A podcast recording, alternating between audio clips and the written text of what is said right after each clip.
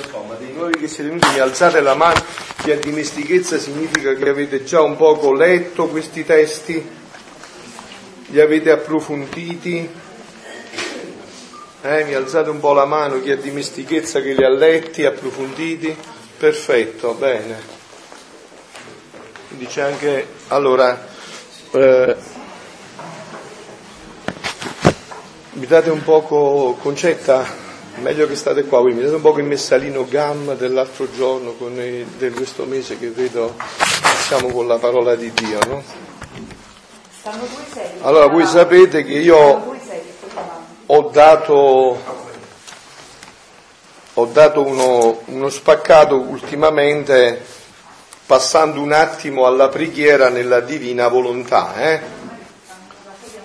Va bene, adesso iniziamo. Allora, eh, ho dato uno spaccato iniziando un poco, fermando un attimo il volume che stavamo leggendo pedissequamente per parlare nella preghiera della divina volontà perché questo argomento è stato molto toccato ultimamente da Papa Francesco. No? Allora vorrei chiarire un, un, attimo bene le coordinate di questi incontri, eh? che io già facciamo da sei anni quasi. No? Le coordinate di questi incontri sono queste, cioè la divina volontà questo dono che Gesù ha rivelato a Luisa, è un dono già tutto nella Chiesa. Eh? Io sono figlio della Chiesa, l'ho detto tante volte, amo la Chiesa più di Gesù e di Maria, molto di più perché è la Chiesa che me li ha dati. Eh? Ok, quindi deve essere chiaro questo passaggio.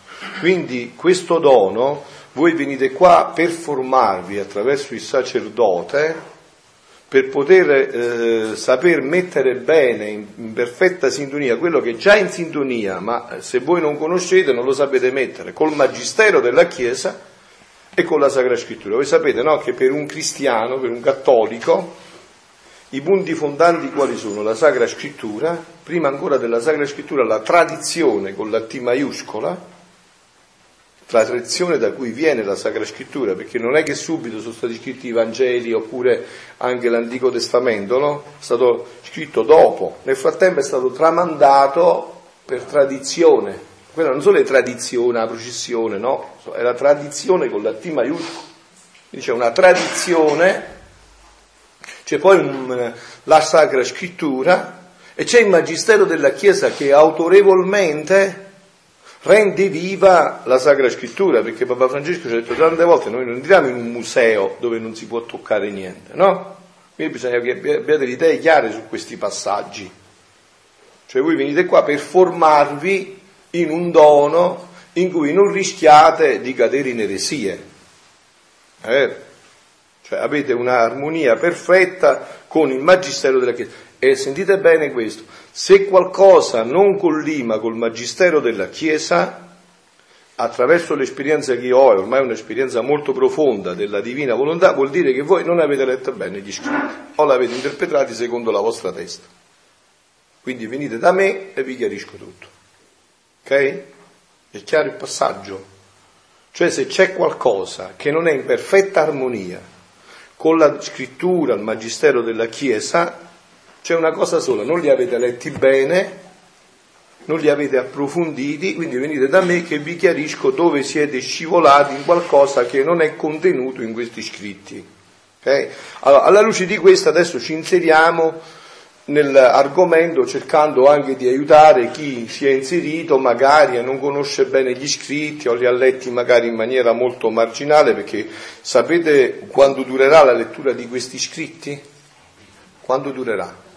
No, tutta l'eternità, tutta l'eternità durerà. Adesso nella Gerusalemme celeste i santi approfondiscono tutto questo, quindi questo durerà tutta l'eternità. Allora tutti siamo sempre dei discepoli che si lasciano eh, erudire dal Maestro.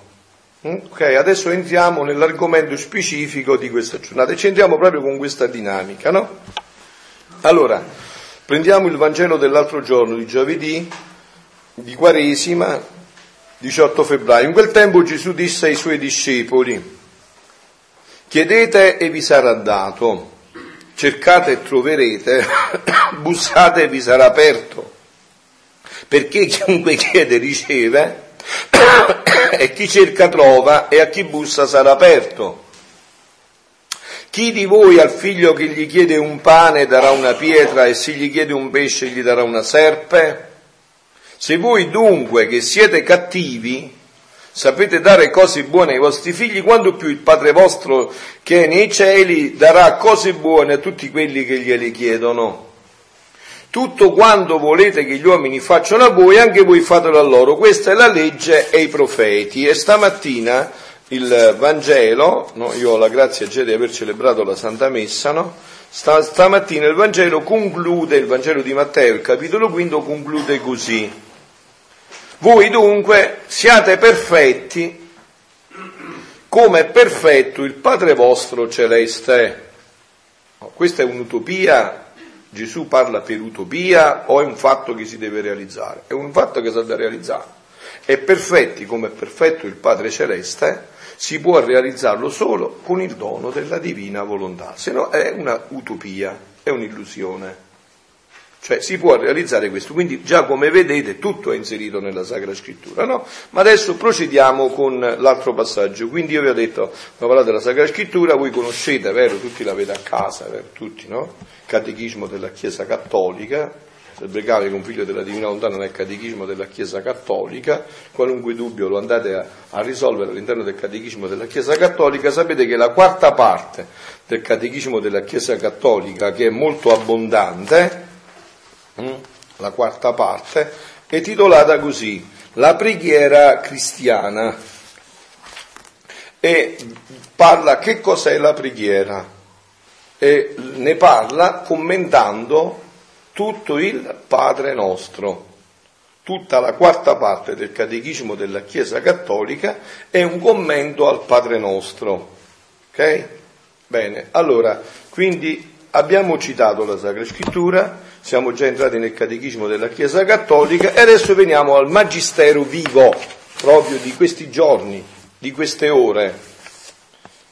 Mm? Vi do il mio benvenuto, voi che siete molti numerosi. Possiamo dire che Padre Pio è stato un servitore della misericordia, lo è stato a tempo pieno, praticando talvolta fino allo sfinimento l'apostolato dell'ascolto.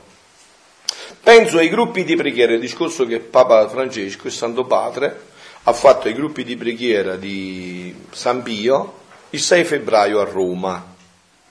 Penso ai gruppi di preghiera di San Pio, che San Pio ha definito vivai di fede, focolari d'amore. Non solo dei centri di ritrovo per stare bene con gli amici e consolarsi un po', ma dei focolari di amore divino. Questi sono i gruppi di preghiera. La preghiera, infatti, è una vera e propria missione che porta il fuoco dell'amore all'intera umanità.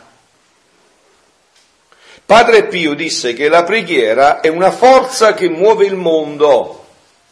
Mm? E Padre Pio sta parlando della preghiera, non ancora della preghiera nella divina volontà, anche se i primi cenacoli sono stati fatti a San Giovanni Rotondo, non era la sua missione conoscere questo dono, questo era stato dato a Luisa Picarretta. Okay? Quindi dice, è una forza che muove il mondo. La preghiera è una forza che muove il mondo, dice Papa Francesco. Poi ci chiede stasera, stamattina a noi, ma noi crediamo questo? Se la preghiera muove il mondo, che cosa fa la preghiera della divina volontà? Muove l'universo per tutta l'eternità. Entra nel primo atto fino all'ultimo atto. È vero? Quindi non basta solo che muove il mondo, muove l'intero universo. Voi sapete, è vero che in questo momento, mentre io sto dicendo Gesù vieni tu a parlare in me, che cosa avviene? Che il giovane Esernia non si suicida più. Eh? L'ammalato Sì, no, no, così, sicuramente. Soltanto se non lo fa è perché non è disposto, quindi l'atto sta sempre là e aspetta la sua disposizione. Il giovane non si, non si suicida più. L'ammalato trova la forza per portare la croce. E questo per tutti gli uomini di tutti i tempi, cioè dal primo uomo all'ultimo uomo. Ma non basta.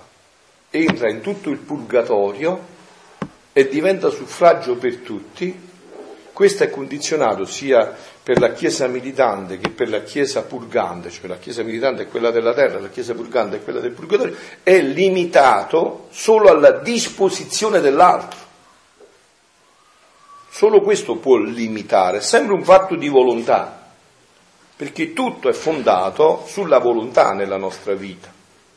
Un uomo che non agisce con volontà è tutta paglia e segatura, non conta niente. La volontà, la volontà fa il bene, la volontà fa il male, no? Senza volontà l'atto non ha valore. Tu puoi fare un bel sogno di notte che stai in paradiso, che hai parlato con gli angeli, ma se non c'è dentro la tua volontà non vale niente. Puoi fare un, pecca- un pensiero peccaminosissimo la notte perché è indotto, ma se non ci entra dentro la tua volontà non puoi fare niente. Quando l'atto diventa eh, di valore o di disvalore. Quando sveglio la tua mente acconsente o rifiuta. Quindi tutto il gioco è sempre nella volontà. Tutto quello che noi facciamo vale davanti a Dio tanto quanto vale l'atto di volontà. E l'atto di volontà vale tanto quanto è caricato dalla conoscenza. Cioè io più conosco, più il mio atto ha valore. Meno conosco, meno il mio atto ha valore. È vero? Comprendetevi, sono chiari questi passaggi, se no ve li ripeto da un'altra angolatura. Cioè l'atto di volontà entra nella misura in cui io lo carico di conoscenza. Più conosco, più quell'atto di volontà ha un peso. Meno conosco, meno peso ha. Non è caricato dalla conoscenza. Perché prima di tutto, questo è un pensiero chiaro anche nella visione tomista della fede, prima di tutto viene la conoscenza. La conoscenza viene prima di tutto. Ecco perché è importante conoscere fino in fondo questo dono. Ecco perché sono importanti questi ritiri, perché insieme conosciamo, lo carichiamo di più poi quello che facciamo. Più lo conosciamo, più lo carichiamo. Allora dicevamo che, Papa, che eh, San Pio diceva questi sono i gruppi di preghiera, ci chiedeva, ma noi, noi crediamo questo? Io ho detto allora quindi nel purgatorio raggiungevo tutte le anime del purgatorio, non è finito, quell'atto va anche in paradiso. E eh, aumenta la gloria accidentale di tutti i componenti del paradiso. Anche qua poi ne approfondiremo sempre più nel corso di questi ritiri, no? C'è una differenza tra la gloria essenziale e la gloria accidentale. La gloria essenziale è quella che fissi al momento della morte e non la potrai aumentare più. La gloria accidentale invece è dovuta da fattori che nel paradiso cresceranno sempre di più. Ok, chiudiamo adesso momentaneamente questa parentesi che per approfondirla ci vuole più tempo. Quindi praticamente questo atto, se, se San Pio dice una forza che muove il mondo, noi, senza dubbio, alla luce delle conoscenze della divina volontà, dobbiamo dire che è una forza che muove l'universo e avendo con Luisa Gesù fatto conoscere che questo tipo di preghiera, perché Gesù eh, insegna a Luisa anche un nuovo modo di pregare che si appoggia sempre sull'antico, no? Ma è il nuovo modo di pregare. Cioè, per esempio, eh, in Luisa almeno per l'esperienza che ho fatto io della preghiera, per esempio in Luisa il rosario arriva all'ennesima potenza, io non potrei vivere senza rosario. Con Luisa arriva proprio all'ennesima potenza perché il rosario ti dà tutta la possibilità di entrare nei giri continuamente. Quindi eh, eh, Gesù, portando Luisa a questa nuova dimensione della preghiera, rende la preghiera un fatto che non si era mai pensato eterna. E non si tratta divina, divina anche qualsiasi, si tratta eterna, cioè esci fuori dal tempo e dallo spazio. Non c'è più nessuna possibilità di essere imprigionato nel tempo e nello spazio, perché l'atto, nel momento in cui tu l'hai fuso nel divino, ti viene sottratto, non è più tuo, non lo puoi contenere tu, non avresti le capacità per contenerlo. Quindi lo deve contenere la divinità, Dio. E quindi l'atto immediatamente si mette nella condizione eterna. Quindi pensate voi che cosa significa pregare caricando sempre di più di conoscenza quello che facciamo, caricandolo sempre più con questa conoscenza quello che facciamo, no? Allora diceva, è così, fate la prova. Essa aggiunge, espande il sorriso e la benedizione di Dio su ogni languore e debolezza. La preghiera allora non è una buona pratica per mettersi un po' di pace nel cuore. Mm? E anche qua vorrei un attimo stamattina dare un passaggio che dopo 5-6 anni inizia a diventare un poco necessario. Papa Francesco ha detto ultimamente in un passaggio voi seguite il Magistero di Papa Francesco dalla fonte diretta che è Papa Francesco, non da quello che dicono i giornali, no? Sue omelie così come lui li dice. Papa Francesco ha detto ultimamente che lui non crede a una conversione se non arriva alla tasca. Bello, è un concetto molto bello.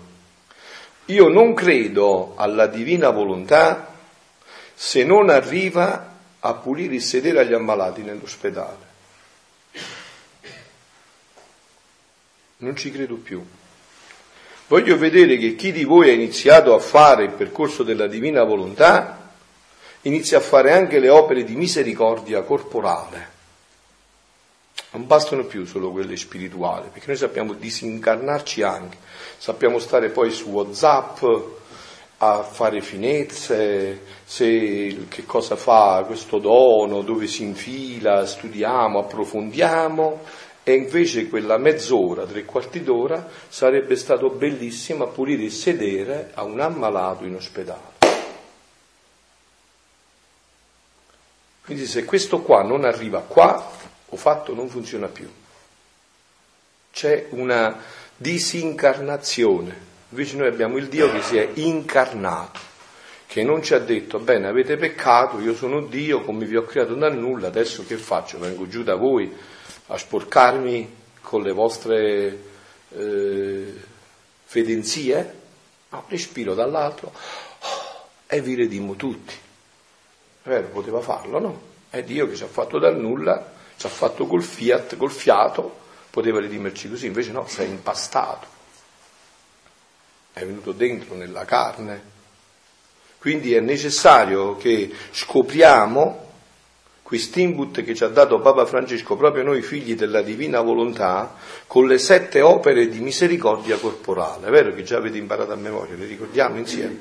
Allora, dar da mangiare agli affamati, dar da bere agli assetati, vestire gli ignudi, alloggiare i pellegrini, visitare gli infermi, visitare i carcerati e seppellire i morti. Oh, allora adesso io mi chiedo, voi figli della divina volontà, eh, adesso dobbiamo iniziare, in quali di queste opere di carità eh, corporale vi siete già inseriti? Se non l'avete fatto, pensateci dopo questo incontro, eh?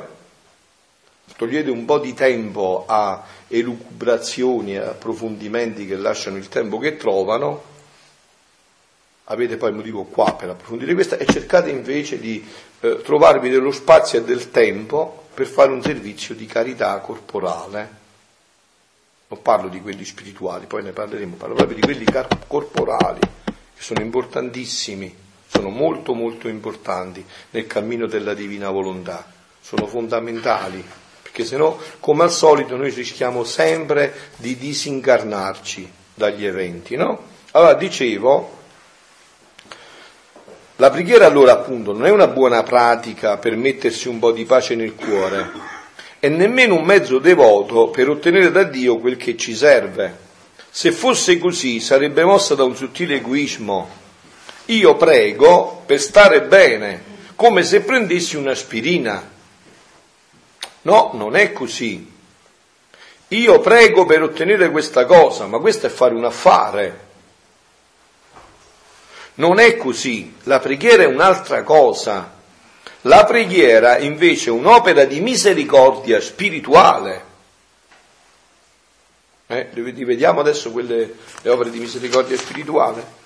Consigliare i dubbiosi, insegnare agli ignoranti, ammonire i peccatori, consolare gli afflitti, perdonare le offese, sopportare pazientemente le persone moleste, pregare Dio per i vivi e per i morti. Mm? Pregare Dio per i vivi e per i morti, fa parte di un'opera di misericordia spirituale.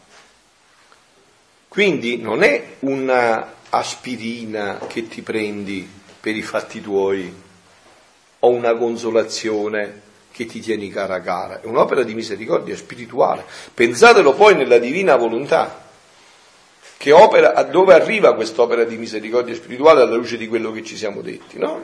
Pensate dove si inoltra.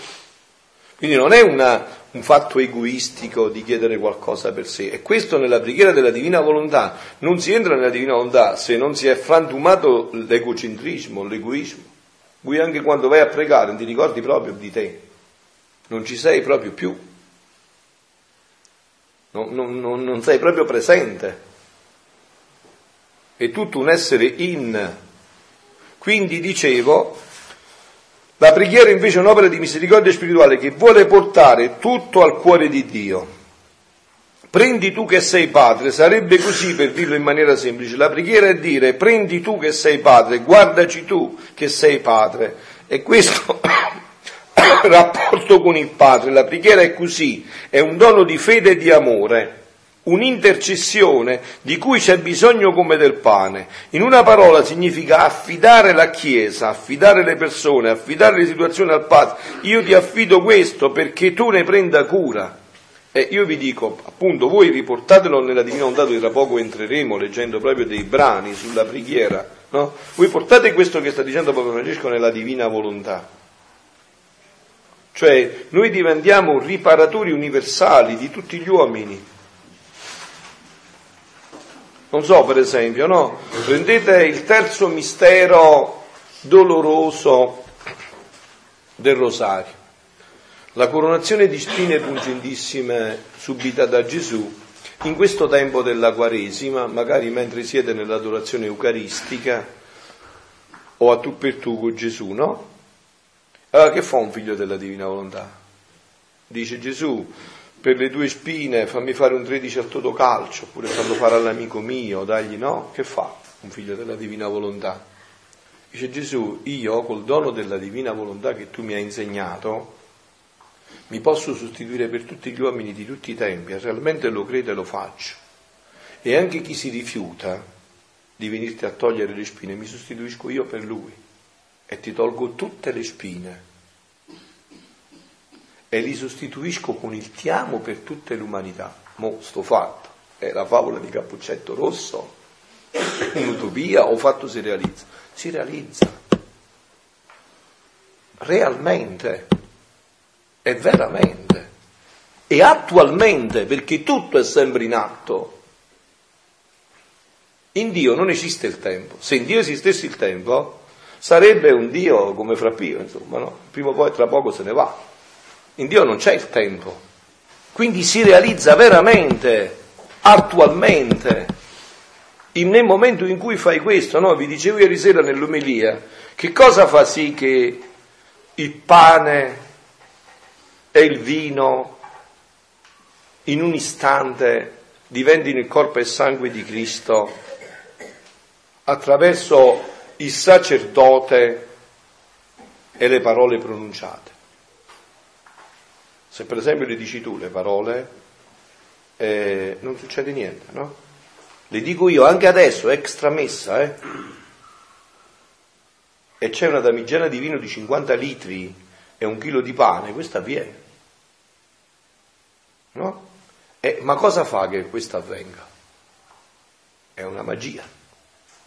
E che cosa fa che questo avvenga? Cosa lo fa?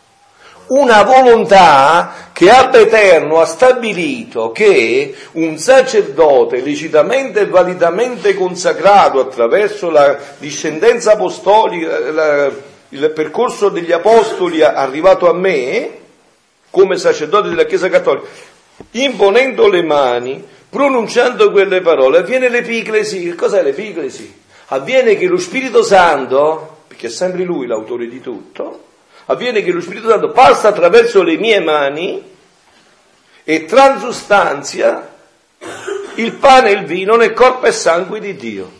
Questa stessa volontà ha stabilito, se tu conosci bene questi scritti sempre più profondamente, che caricati di questa conoscenza, ogni volta che tu fai un atto di questo tipo e vieni a dire a Gesù, Gesù vieni tu a vivere in me tutto questo, realmente si realizza tutto questo. La stessa volontà che ha stabilito quello ha stabilito questo. Come ha reso possibile quello, rende possibile questo. Ecco perciò vi voglio bene, se voi non siete incapaci però, bimbi miei, eh, di presentare così, per esempio anche se parlate con sacerdoti, fate, fate dei danni enormi. Se non siete capaci dovete prima formarvi bene, quindi leggere e approfondire anche il magistero della Chiesa. Per esempio molti di voi potrebbero fare un'altra opera di misericordia spirituale, studiare teologia, scienze religiose e approfondire, avendo una base bella, per poter, perché qua non c'è niente di novità assoluta, assolutamente, non c'è niente di novità assoluta. Non è che Luisa è venuta a scoprire l'acqua calda, no? non c'è niente di novità assoluta. Chiariamo bene i termini, questo dono Adamo ed Eva l'hanno vissuto in pienezza e non sappiamo neanche quando sia stato il tempo quanto tempo hanno vissuto con questo dono, fino al peccato originale originante. Ma poi, dopo di loro, Maria Santissima e l'umanità di Gesù l'hanno vissuto in pienezza, fino al vertice. Perché la Madonna è quel capolavoro che è? No? Proprio per la vita nella divina volontà. Perché lei né per un attimo solo, né per un istante ha mai fatto nella sua vita un atto di umana volontà, non sa neanche che cosa sia. E questo però non per bacchette magiche, per decisione. Per una decisione che è passata attraverso una prova terribile. Avete letto il libro della Madonna? Eh, andate a leggere la prova ha dovuto, tanto è vero che è regina di tutti i martiri. Come mai è regina di tutti i martiri se non è morta col sangue? Perché questo è il martirio dei martiri, una vita intera senza mai né per un istante solo né un battito di ciglio né un respiro aver fatto la propria volontà per decisione. E anche qua andiamo un attimo al principio di questa, di questa realtà, no? Quando Adamo è stato creato, Adamo ed Eva, no? quando Adamo è stato creato, prendiamo lui perché è stato il primo, no? Quando Adamo è stato creato, Dio come lo ha creato? Perfetto, no? In tutti i sensi perfetto, perfetto nel corpo, nello spirito, nella mente, e lo ha dotato oltre questo corredo, di doni preternaturali e di questo dono soprannaturale della divina volontà. No? I doni preternaturali, anche qua, se voi non li conoscete bene, poi andate a vedere in San Tommaso, quando avete dei dubbi su queste cose, andate a vedere la Summa Teologica di San Tommaso, su internet adesso siete capaci di farlo tutti, no? Mirate direttamente e vedete questi doni preternaturali, perché anche qua c'è una grande ignoranza. E, e non fate un buon servizio poi se non comprendete bene questi passaggi. I doni preternaturali, no? doni con cui era corredata la natura umana. Per vedere la realizzazione piena di questo, bisogna vedere sempre lei, eh? la fuori classe. Guardate lei e capite che cosa hanno fatto questi doni preternaturali. I doni preternaturali, il primo dono era l'immortalità. È morta la Madonna? No, è stata assunta in cielo in anima e corpo. L'impassibilità, La Madonna ha mai dovuto prendere l'aulin, l'aspirina, ha mai avuto un mal di testa, un mal di denti? Ha mai avuto nessun tipo di dolore? Ha generato, ha partorito Gesù con le doglie del parto? Assolutamente, vero, non ha mai avuto nessun tipo di dolore, perché questo era estraneo alla creazione della natura umana, così come la voleva Dio. Dice un prefazio della Madonna che ha partorito, do, ha partorito dogli indicibili sul Calvario per generare noi. Cioè do, non donne, non dolori dovuti a un fatto fisico, ma per partorire noi alla vita divina. Dolori scelti da lei per partorirci come figli. Quindi c'è l'impassibilità, c'è l'integrità e c'era un altro dono. No, no, grazie, no, no, non è un problema. No, no, non ti preoccupare, sentirete spesso adesso questa cosa. L'altro problema è, eh, l'altro dono è la scienza infusa. Oh, adesso io mi fermo un attimo. Mm? Che cos'è la scienza infusa? No, voglio che mi rispondete però, eh? È una scienza bagnata, infusa, no? Si dice in dialetto campano. Che cos'è la scienza infusa? Eh, ma quindi la scienza infusa vuol dire che uno sa tutto di tutto? No? Perciò ho detto, vedete, così poi se non affinate bene queste cose, eh, allora adesso vi leggo.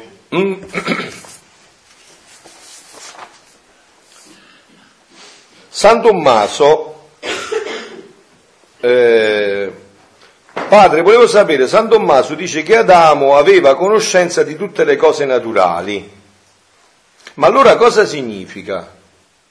Che forse sapeva già cos'era un computer? Un microscopio? Oppure cos'era un elettrone o un atomo? Quindi non sarebbe progredito nella scienza naturale, tecnica, eccetera, perché tanto sapeva tutto. Mm? Caro Luca, San Tommaso parte da quando dice la Sacra Scrittura. Cosa dice la Sacra Scrittura, capitolo 2, 19, che poi appunto vedete come si parte, sempre dalla Sacra Scrittura. Cosa dice la Sacra Scrittura in Genesi 2, 19? Allora il Signore Dio plasmò dal suolo ogni sorta di animali selvatici e tutti gli uccelli del cielo li condusse all'uomo. Quindi non è che l'uomo è capace di fare un animale, l'uomo non è capace di fare niente. È Dio che ha creato l'animale e l'ha portato all'uomo. Ok? Perciò dovete sempre andare a vedere la Sacra Scrittura. Vi ho detto, se c'è qualcosa che non è chiaro con la Sacra Scrittura e con il Magistero, sbaglia la vostra testa o non sapete entrare bene nella dinamica. E dovete chiedere la luce allo Spirito Santo. Ogni sorta, e tutti gli uccelli del cielo li condusse l'uomo per vedere come li avrebbe chiamati. In qualunque modo l'uomo avesse chiamato ognuno degli esseri viventi, quello doveva essere il suo nome. Questo dice la scrittura. E San Tommaso da qua parte e dice, considerando la varietà degli animali che gli passavano davanti, Adamo doveva vedere quali fossero le qualità, le attitudini di ciascuno e quale utilità avrebbe potuto trarne. Questo Dio gliel'aveva dato come scienza infusa. Quindi lui sapeva che cosa era l'essenza canina, che attitudine aveva e a cosa sarebbe servito a lui il cane. Perciò l'ha chiamato cane, non l'ha chiamato gatto. Ma non è che Adamo era capace di fare un cane e un gatto, ma manco un pelo di un cane e di un gatto era capace di fare. Come loro Signore doveva imporre a ciascuna specie un nome corrispondente poiché i nomi corrispondevano al significato di ogni scienza infusa, per poter, per poter conoscere all'istante la natura dei singoli animali e dare loro il nome corrispondente. Per questo in teologia si afferma che Adamo, oltre a godere lo stato di grazia, bene di ordine soprannaturale, che godeva anche dei doni preternaturali, scienza infusa e immunità dalla sofferenza e dalla morte che vi ho parlato. Quindi, allora, la domanda che era stata fatta era questa. Adesso sentiamo la risposta più approfondita ancora. Vale a dire del fatto che imposi il nome a ciascun animale. Ciò significa che al momento della creazione ebbe scienza infusa sulle cose necessarie della vita non è andato a tendoni per sapere il significato dei vari elementi, eccetera, le cose necessarie per la vita. Ciò significa che l'uomo avrebbe poi aumentato la conoscenza attraverso la propria industria. Questa è la scienza infusa. Perché molti dicono, ma se la Madonna aveva la scienza infusa, quindi sapeva tutto e quindi non doveva esercitare la fede, e tu sei un citrulo, capito? Non hai capito niente che cosa è la scienza infusa. La Madonna ha dovuto navigare per la fede tutta la vita e a volte ha avuto momenti di buio terribile. Come il venerdì santo, o meglio ancora il sabato santo, quando Satana gli andava a dire nell'orecchia è finita. Hai visto chi era tuo figlio? Un uomo che è morto. Che cosa può venire da un uomo che è morto? È morto. È finita. Quando mai tu hai visto che un morto si autorisuscita? È finita. E questa però, anche qua, non è la recita di Cappuccetto Rosso. Eh, non è che, che, ma la Madonna già sapeva, come il film, già sapeva, quindi già sa come va a finire il film, no? Quindi mentre lo sta vedendo non si preoccupa, già sa come, no, no. La scienza imbusa non significa che ti elimina tutto. Allora, quindi l'uomo era dotato di questi doni. San Tommaso, nell'articolo 3, nella, della questione 94, della prima parte della somma teologica, San Tommaso parla espressamente della scienza delle leggi naturali, non parla della tecnologia, della biologia, dell'ingegneria nucleare, eccetera. Del resto, al termine dell'articolo scrive, non conobbe invece quelle verità che trascendono le capacità umane, non sono necessarie alla vita.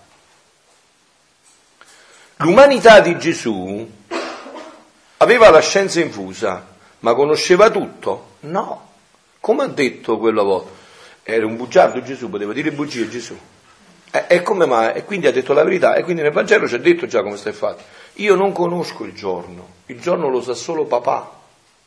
Cioè io come uomo non ho la conoscenza di tutto. La scienza infusa significa conoscere tutto. Non significa che con la scienza infusa dribbli la croce. Sempre la croce devi portare. Non è che la puoi dribblare la croce. Cioè fa parte del percorso della vita. Quindi perciò voglio bene, cerchiamo di chiarire bene questi passaggi, queste coordinate, no? Campo, in questo campo così bello della divina volontà. Perché questo è tutto addentellato nel cuore della Chiesa, è tutto patrimonio della Chiesa, ma già lo è perché voi siete qua con un ministro della Chiesa. Quindi è tutto addentellato nel cuore della Chiesa. Allora, quindi, dicevamo, l'uomo era stato creato con questi doni, accanto a questo aveva un dono che era soprannaturale, il dono della divina volontà. Cioè all'uomo Dio l'aveva creato con la possibilità costante e continua di connettersi con la divina volontà. Gli aveva regalato il cavo USB e ogni volta che voleva poteva connettersi ogni volta che voleva. Non c'era nessuna preclusione a questa connessione. E di connessione in connessione sarebbe sempre più diventato Dio per partecipazione. In pratica quando Dio creò Adamo? Faceva tutti i primi atti in lui, no? era atto primo della sua mente, dello suo sguardo, della sua vita, dei passi. Ecco. Dio che piano piano gli insegnava. Ora Adamo doveva attingere da questi atti primi. E cosa ha fatto? Dopo se ne è uscito praticamente da, non ha attinto più da questi atti primi, ma ha attinto da solo da se stesso. Appunto. E adesso qua vorrei passare in un, un passo della Genesi che non è, diciamo, eh,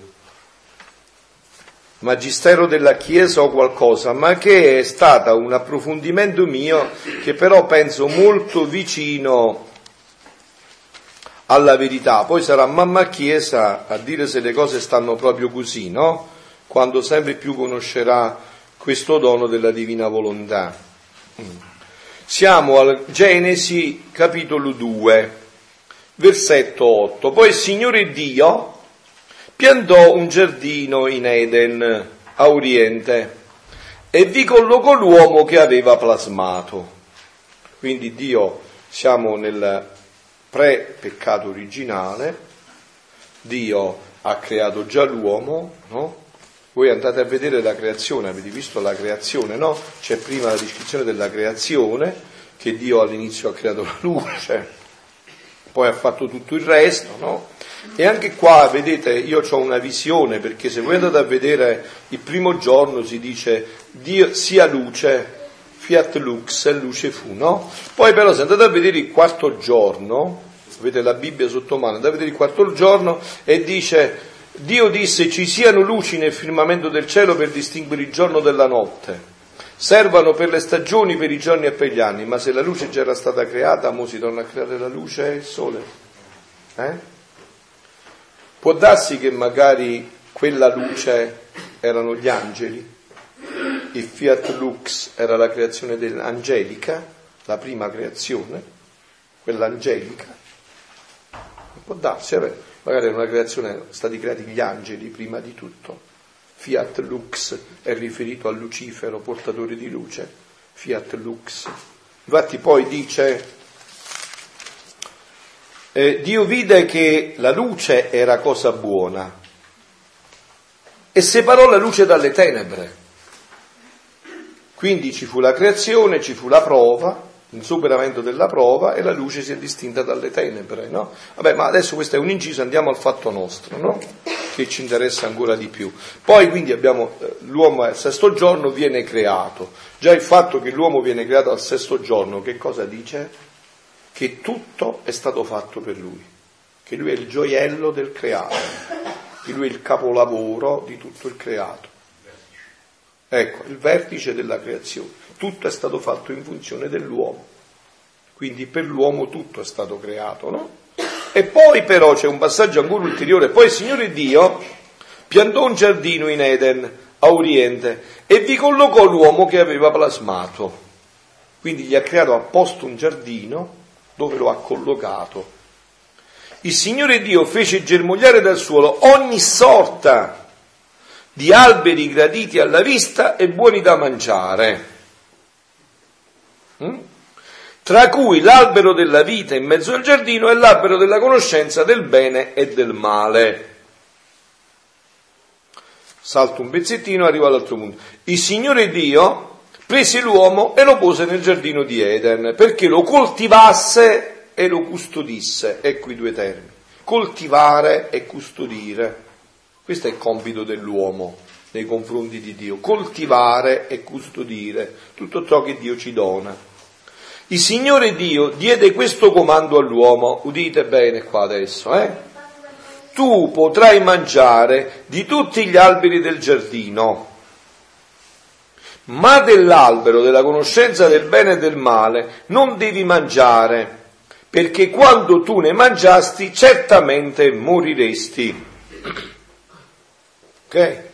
Prima aveva detto Dio, tra cui l'albero della vita in mezzo al giardino e l'albero della conoscenza del bene e del male. Ma perché l'autore sacro definisce che l'albero del be- della vita è in mezzo al giardino e non dice dove stava quest'albero della conoscenza del bene e del male?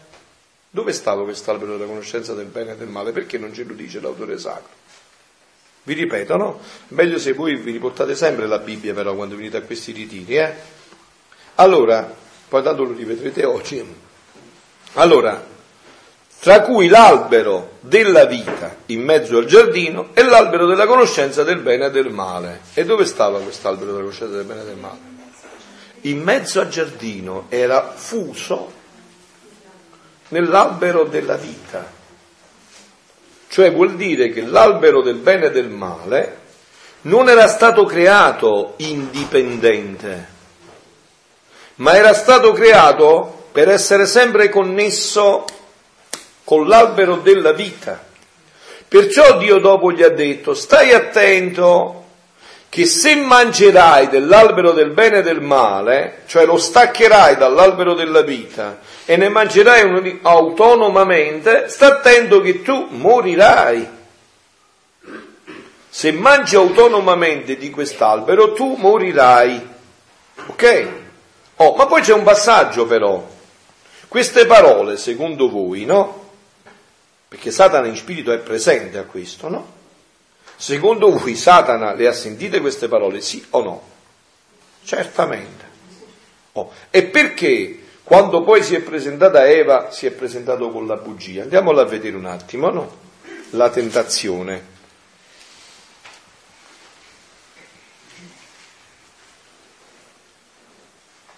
Egli disse alla donna, capitolo 3, la caduta, no? Egli disse alla donna, è vero che Dio ha detto non dovete mangiare di nessun albero del giardino? Ma perché ha detto una bugia? Perché non gli ha detto, è vero che Dio vi ha detto che potete mangiare di tutti gli alberi, ma solo di quello che è in mezzo al giardino non ne dovete mangiare? Perché gli ha detto una bugia? È facilissimo. Perciò ho detto, state attenti al magistero della Chiesa. L'ha detto anche il Papa l'altro giorno in Messico con Satana non si parla mai. Se Eva, quando gli ha detto questo, avrebbe detto diciamo un rosario alla Madonna, noi non eravamo qua. Invece ha cercato di, è entrato in dialogo e già è caduta. Ogni volta che noi entriamo in dialogo con Satana siamo già caduti. Non è che c'è da... Papà ha detto chiaro, eh? Non l'avete sentita l'omelia? Me, me, me, la trovi un po' sul computer eh, che la ripetiamo. Il dialogo ha subito aperto la strada. Con Satana non si dialoga mai. Il dialogo è già cadere, è già essere caduti i demoni già sapeva del dono del libero arbitrio e voleva tirarla fuori dal recinto divino, cioè dalla divina volontà. Una volta che l'ha tirata fuori si era andata a connettere con lui. Appunto, e l'ha tirata fuori portandola al dialogo. al dialogo. Cioè l'ha fatta dialogare, infatti non gli ha detto la verità, perché a lui non gli interessava questo, gli interessava che lei iniziasse a dialogare. E così anche nelle tentazioni. Quando a noi arrivano le tentazioni, voi avete sentito, no? c'è un'ora della passione dove Gesù spiega chiaro questo passaggio, ve lo ricordate? Eh? Perciò ho detto bisogna approfondire bene, molto bene questi scritti, sono un dono inestimabile. No? Così anche con le tentazioni. Ogni volta che nella tentazione noi ci mettiamo a discutere, ma ho consentito, non ho consentito, ho fatto questo, è tutto già, già, già ci ha fatto a carne e maccheroni, già siamo caduti. Dice Gesù in un'ora della passione, ma perché non li porti a me? E allora non tu, ma io vincerò in te. E invece tu non solo hai, hai, hai iniziato a dialogare, ma poi hai iniziato a perdere anche tempo su queste situazioni. Hai iniziato ad inoltrarti anche in perdita di tempo su questa situazione. Quindi allora l'uomo, eh, avete visto come c'è tutto nella Sacra Scrittura, no? Allora, anche qua però vorrei fermarmi un attimo su questo passaggio, no? Allora, voi sapete che noi con Luisa stiamo parlando di una rivelazione privata, no? Allora, voi sapete conoscere già bene la differenza tra rivelazione privata e rivelazione pubblica. La rivelazione pubblica, vi ho detto già che cos'è la tradizione, la Bibbia e il Magistero. E nella tradizione pubblica Dio non deve aggiungere più nulla, ha detto tutto ed è completa. Completa non significa però finita, significa completa. Mm? Allora, completa vuol dire che ci sono, c'è contenuto tutto dentro, ma può essere contenuto anche in maniera implicita. Quindi allora a cosa serve la rivelazione privata? Vedi qua su questo quaderno, su questo libricino c'è scritto tutto. Ma io mo che sono fatto vecchio non vedo più. Allora, mo a che cosa mi servono gli occhiali? Me li metto e aggiungono qualcosa che qua non è contenuto gli occhiali. Che fanno gli occhiali? Mi fanno vedere quello che c'è, ma io non vedo. Quindi la rivelazione privata è un faro, scusate l'umilia del Papa? Sì, bravo. Gesù non dialoga con Satana, sa bene che è studo e quindi si rifugia nella parola di Dio. Niente argomenti con Satana, ma sempre difesi dalla parola di Dio e questo ci salverà.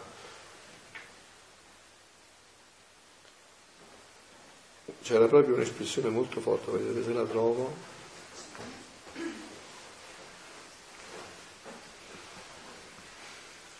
Sì, era solo uno stralcio questo perché il Papa poi lo, lo ripete forte questo punto che vi ho detto, no?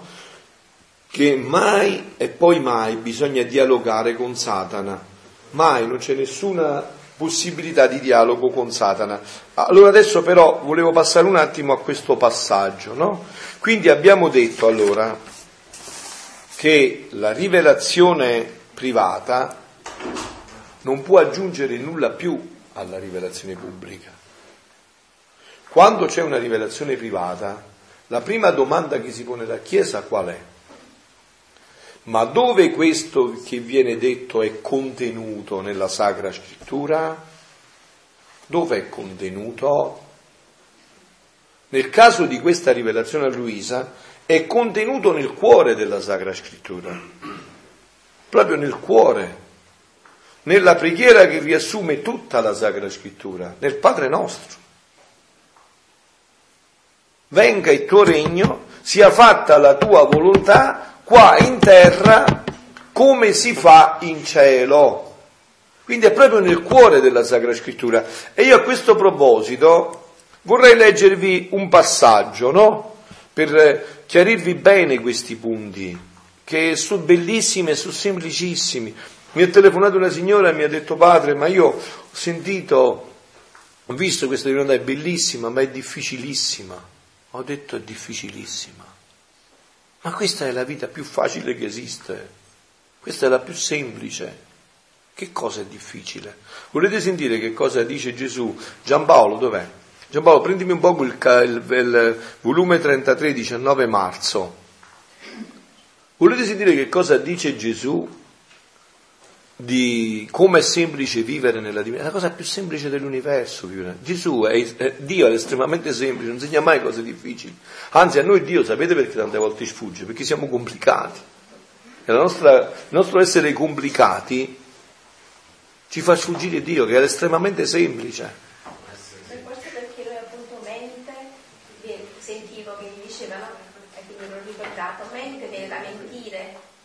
praticamente il principe appunto. Appunto. Facciamo lavorare la mente appunto in elucubrazione. Eh, certo, eh, certo. Perché entriamo in un dialogo. Appunto perché entriamo in un dialogo perché entriamo in un appunto perché entriamo in un dialogo dove lui viene 19 19 No, no, vedi, vedi che c'è dopo ancora, vedi, vedi, c'è, c'è, c'è sì, 19 marzo c'è. Allora, dicevo così, e alla luce di quello che ho detto, no? Allora si chiedeva a un santo sacerdote, San Vincenzo de Lernis, prima però voglio farvi sentire questo passaggio, no? Salto un poco perché se no non riusciamo a parlare, no?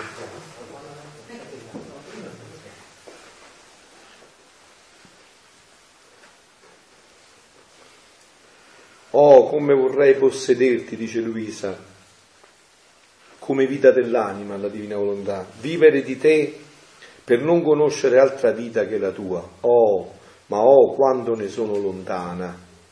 Troppo ci vuole per giungere a vivere di divina volontà. E Luisa siamo qua, volume 33, siamo al 1935, quindi ha già fatto un po' di anni con, con Gesù, una settantina, insomma, no? Eh? E dice ma troppo ci vuole per. Ma mentre ciò pensavo, cioè Luisa dice troppo ci vuole per giungere a vivere di divina volontà, è difficile. Ma mentre ciò pensavo, il mio dolce Gesù, la cara mia vita, sorprendendomi tutto bontà mi ha detto, figlia mia benedetta, dimmi che vuoi. Vuoi tu che la mia volontà regni e viva in te come vita? Se veramente lo vuoi, tutto è fatto. Perché è tanto il nostro amore e il desiderio ardente che la creatura possiede la nostra volontà come vita per farla vivere in essa, che come la sua volontà umana veramente lo vuole, così la nostra riempie l'umano volere del nostro supremo volere, per formare la sua vita e vivere in essa come nel suo proprio centro.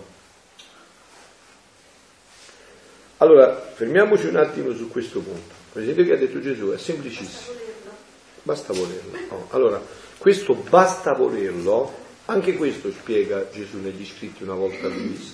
Luisa è in grande tormento in un momento della sua vita voi sapete che Luisa sta male, ma non si capisce che tipo di malattia è, non ha mai avuto piaghe di decubito, poi si può muovere in un certo modo, può fare certi movimenti, insomma, è tutta una malattia particolare. Chiamiamo la malattia, ma un termine improprio, insomma, tutta una cosa particolare, no? Allora lei nutre dei dubbi, ma non è che questo lo faccio io, me lo provoco apposta, insomma, stare qua nel letto, a farmi l'uncinetto, no? E quel giorno è proprio angustiata al massimo, e la notte prima di andare a dormire dice tre glorie al Padre a San Francesco di Paola perché lo aiuti, l'aiuti a districare questo dramma che sta vivendo. E la notte il santo gli appare. E lui appena lo vede, appena lo vede gli dice, oh finalmente santo mio, ti ho chiamato, sei venuto, adesso ti devo raccontare tutta la mia vita ti faccio il racconto della genesi della mia vita. E Santo l'interrompe, no, ferma, ferma, ferma, male capo, per qua ti dico cosa stai fatto, semplicissimo. Dice, è facilissimo. Se adesso tu sapessi con certezza che la volontà di Dio vuole l'opposto, per piacere ve lo scrivete poi però, eh, perché non c'è domande da fare, dovete rifletterci 5-6 anni su questo punto di vista, è facilissimo. E, non, e non lo potete chiedere a nessun direttore spirituale, nessuno fuori di voi. Non c'è risposta fuori di voi, la risposta è solo dentro. Se adesso tu sapessi con certezza che Dio ti chiede di fare completamente l'opposto di quello che tu stai facendo, lasceresti subito questo per quello e se ne va. E lei di nuovo, ma sto santo è strano, forse non ha capito bene, che come noi dobbiamo parlare, mi deve raccontare bene dove siete a tavolino, mi deve fare il disegno, mi deve spiegare come funziona questa volontà, tutto il resto, no? E il santo gli si è ripresentato. E lei di nuovo voleva approcciare il discorso dal suo punto di vista. E Sandro gli ha detto, ti ripeto, se tu, se Dio ti chiede completamente l'opposto di quello che tu stai facendo e tu sei disponibile a farlo, stai certa che quello che stai facendo è sicuramente volontà di Dio. Sii sicura. Quindi vedete, è semplicissimo, ma sapete perché è difficile? Perché noi non vogliamo essere veri con noi stessi. Eh, il Signore come eh, dice, china la testa per dire sta proprio così, ho fatto, è proprio così. Questa è una questione di verità. No, tante volte io ho visto anche nei miei dialoghi spirituali, no? ma poi sto pure ricevendo di tanta gente no? a parlare. Tante volte vengono da me a parlare per un fatto chiarissimo. Dicono guarda io ho un progetto, tu mi puoi dire a Dio che mi realizzi il mio progetto? Vedo come stai fatto. Cioè c'è tutto un programma. Tu puoi fare una raccomandazione a Dio, forse perché magari tu hai fiore di preghiera, ci dice a Dio, per piacere, gli realizzi questo progetto come te l'ha presentato e non gli fa niente perché sennò poi perde la fede perché dice che quella cosa non si è realizzata come proprio lei pensava, insomma, no, gli puoi realizzare questo progetto allora avete capito? Qua il problema è chiarissimo, perciò Gesù dice è semplicissimo. Infatti sentite come l'approfondisce Gesù, sentite, sentite perché è proprio di una chiarezza la palissima, non c'è bisogno di commenti, è chiarissimo. è un fatto nostro interiore, è un'opzione, cioè se io, ecco perché è importante conoscere, no? Io più conosco la divina volontà, più tremo solo all'idea di un atto di mia volontà umana, tremo, ho proprio il terrore. Se non si sviluppa questo terrore è perché ancora non conosco il bene della divina volontà e il male dell'umana volontà, non in sé, ma un'umana volontà staccata dalla divina volontà. Nella misura in cui approfondisco questo, sempre più mi viene spontaneo tutto questo. Infatti sentite che cosa dice Gesù. Allora, eh, avevamo detto che eh, Gesù ha detto, se veramente lo vuoi, tutto è fatto. Poi continua, tu devi sapere che la volontà divina e l'umana sono due potenze spirituali. Sono tutte due potenze spirituali. Eh? La volontà umana è un dono infinito, una, una potenza spirituale che noi abbiamo dentro.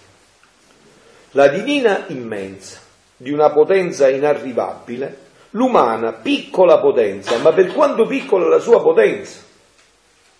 Ed essendo altri due spirituali, l'una si può riversare nell'altra e formare una sola vita.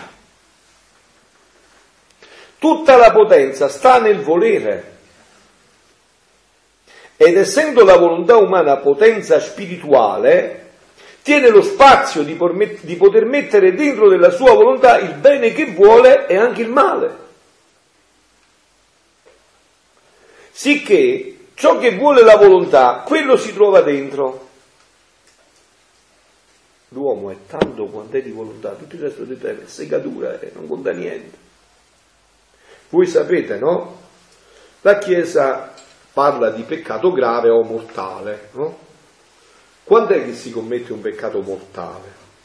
Si dice, no? In teologia classica, quando c'è materia grave, piena avvertenza e deliberato consenso. Quindi vuol dire, io bestemmio, è materia grave, lo so e lo faccio. Se manca una di queste condizioni non è peccato mortale, devono starci tutte e tre contemporaneamente. Perché il gioco è nella volontà. Tutta la nostra vita è nella volontà. E in questa volontà, perciò dice Gesù, se tu lo vuoi veramente, è già fatto. Perché la tua è una potenza spirituale. Tutta la potenza sta nel volere ed essendo la volontà umana potenza spirituale, tiene spazio di poter mettere dentro la sua volontà il bene che vuole e anche il male. Sicché ciò che vuole la volontà, quello si trova dentro. Udite, se vuole la propria stima, la gloria, l'amore ai piaceri, alle ricchezze, si troverà dentro del suo volere la vita della stima propria, della gloria, dei piaceri della ricchezza. E se vuole il peccato, anche il peccato formerà la sua vita. Molto più, molto più, se vuole la vita della nostra volontà nella sua. Ma scusate, se uno vuole il male e lo riceve, perché lo vuole? Ma ancora infinitamente di più è questo, no? Quindi è una decisione della volontà. E qua viene richiesto quello che è uno dei fondamenti del nostro credo, cioè la fede. La fede è fondamento delle cose che non si vedono, è certezza di quelle che si sperano, è già, già avvenuto, è la fede il passaggio. Cioè nel momento in cui io vi ho detto più carico, perché voi sperimenterete sempre di più se voi approfondite questi scritti, no? voi più leggete, più ampliate, perché che cosa succede, no? Che a volte a me e a voi pure, se state attenti, basta mezzo brano e già vi sentite conti che non riuscite a entrare niente più dentro, perché è talmente la luce che ci abbaglia e ci dobbiamo fermare, no? Allora che cosa succede? Che Gesù che fa? Fa proprio questa dinamica. Aspetta che tu, come cibo, no? quando è saziato poi riesce a mangiare più. E allora che bisogna fare? Aspettare che digerisci, che l'assimili, ecco, assimili, vai a rileggere lo stesso brano, E vedi che ci sono cose, ma no, ma mi sembra di aver capito tutto in questo brano, e nel capitolo c'è ancora infinitamente di più. Perché si dilata, si, si allarga sempre più la nostra capacità, le, queste conoscenze hanno questa, questa dinamica, no? Hanno questo cammino. Ecco perché vi dico, più conosci, più ti innamori, più carichi di conoscenze queste verità e più questo ha un valore davanti a Dio. Eh, è Gesù che mi pare lo porta sempre negli scritti, ma io ve lo porto a modo mio perché lo prendo da lui, insomma, no? Una volta io avevo a casa una piccola monetina così, me la tenevo cara cara perché mi avevano detto allora che valeva 10.000 lire. Dici mia, bella somma, me la tengo cara, poi quando vedrò la venderò. Venne uno esperto di queste monetine gliela feci vedere e mi disse, ma no che moneta che hai, questa vale 500 milioni, allora c'erano le lire, cimia. Pensate questa moneta di 10, io pensavo di avere una cosa che valeva 10.000 lire e già ero contento, adesso questa invece sono 500 milioni, caro mio, posso fare cose di finimondo. Venne un altro che la conosceva meglio ed era cambiato dalla, dalla, dalla dalla lira all'euro. Disse guarda che questa vale 5 miliardi di euro. La miseria dico qua ho qualcosa di indescrivibile. Eppure la moneta era sempre la stessa. Cosa aveva dato valore a quella moneta? Più la conosceva, più c'era un esperto di quella conoscenza, più aumentava il valore di quella moneta. Eppure la moneta era la stessa, non aveva cambiato niente. Ecco perché noi più carichiamo di conoscenza queste verità, più questo ha valore davanti a Dio. Perché non perché il valore c'è in sé, ma noi non lo conosciamo però. Più lo approfondiamo e lo conosciamo, più questo diventa nostro patrimonio. Quindi tutta la potenza sta nel volere ed essendo, abbiamo detto, molto più se vuole la vita della nostra volontà dalla sua, voluto questo, comandato con noi da tanti sospiri, se davvero la vuole, avrà il gran bene di possedere la nostra volontà come vita. Quindi il fatto è nel volere, ecco perché è semplice, è un atto nostro, della nostra volontà. E se ciò non fosse, sentite, sentite, la santità del vivere del mio volere sarebbe una santità difficile e quasi impossibile. Vero, sarebbe difficile e quasi impossibile se non è così. Impossibile anzi. Gesù ci ha messo quasi, io lo toglierei, sarebbe impossibile. Ed io non so né insegnare cose difficili né voglio cose impossibili. Anzi, è mio solito facilitare per quanto è possibile alla creatura le cose più ardue e i sacrifici più duri. E se occorre, ci metto del mio per fare che la piccola potenza del suo volere viene sostenuta, aiutata, animata dall'invincibile potenza del mio e così rendere facile il bene e la vita del mio volere che vuole possedere la creatura. Sentite, sentite, perché era finita ancora. Ed è tanto il mio amore che per facilitarla maggiormente le sussurro nell'orecchio del cuore. Se vuoi farlo davvero questo bene, lo farò io insieme con te. Non ti lascerò sola. Metterò a tua disposizione la mia grazia, la mia forza, la mia luce la mia santità. Saremo in due a fare il bene che vuoi possedere. Perciò, sempre Gesù che parla, non ci vuol troppo a vivere della mia volontà. Il troppo sta nel volere. Ecco, adesso fermiamoci un attimo su questo punto. Ecco la prova enorme che ha avuto la Madonna. Lei ha visto tutto questo e immediatamente ha rinunciato alla sua volontà per vivere della divina e in ogni atto riconfermava questa opzione fondamentale, perché un'opzione fondamentale è vera, cioè una scelta, opzione fondamentale significa una scelta su cui io baso, fondo tutta la mia vita. No? Un'opzione fondamentale è vera nella misura in cui gli atti che poi fai la confermano, non è vera nella misura in cui non la confermano, no? Per esempio oggi noi, abituati tutti al provvisorio, beh mi sposo ma poi, beh mi faccio prete ma poi, e no, non c'è il poi.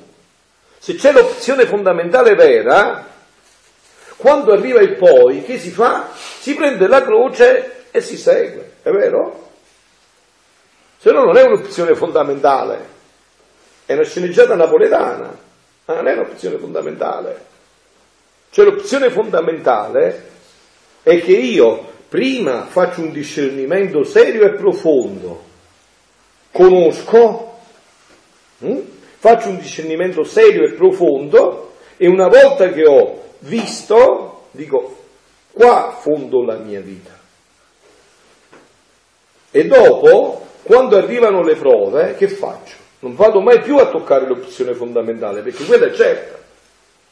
Io ho scelto di fare il sacerdote consacrato, ok? L'ho fatto veramente come Dio voleva da me, ok eh, ma adesso io pensavo che mi facevano parroco a New York, mi hanno fatto parroco in un paese di 20 abitanti, non c'è nessuno, il paese del Molise fa freddo, poi io pensavo altre cose. Allora adesso vado a rivedere l'opzione fondamentale. Eh, capito, è vero? Vado a rivedere l'opzione fondamentale, no? Prendo la croce, perché nell'opzione fondamentale, come si diceva, se vuoi venire dietro a me, rinnega se stesso, nega se stesso, prendi ogni giorno la tua croce e seguimi. Neanche ha detto un giorno sì, un giorno no Gesù, sempre vero. Tu ogni giorno e seguimi. Quindi non vai a toccare l'opzione fondamentale. Allora dice, se questa si decide e vuole fermamente e perseveramente e con perseveranza, già ha vinto la mia e l'ha fatta sua. Quindi, ripeto, però, Perciò non ci vuole troppo a vivere nella mia volontà, il troppo sta nel volere.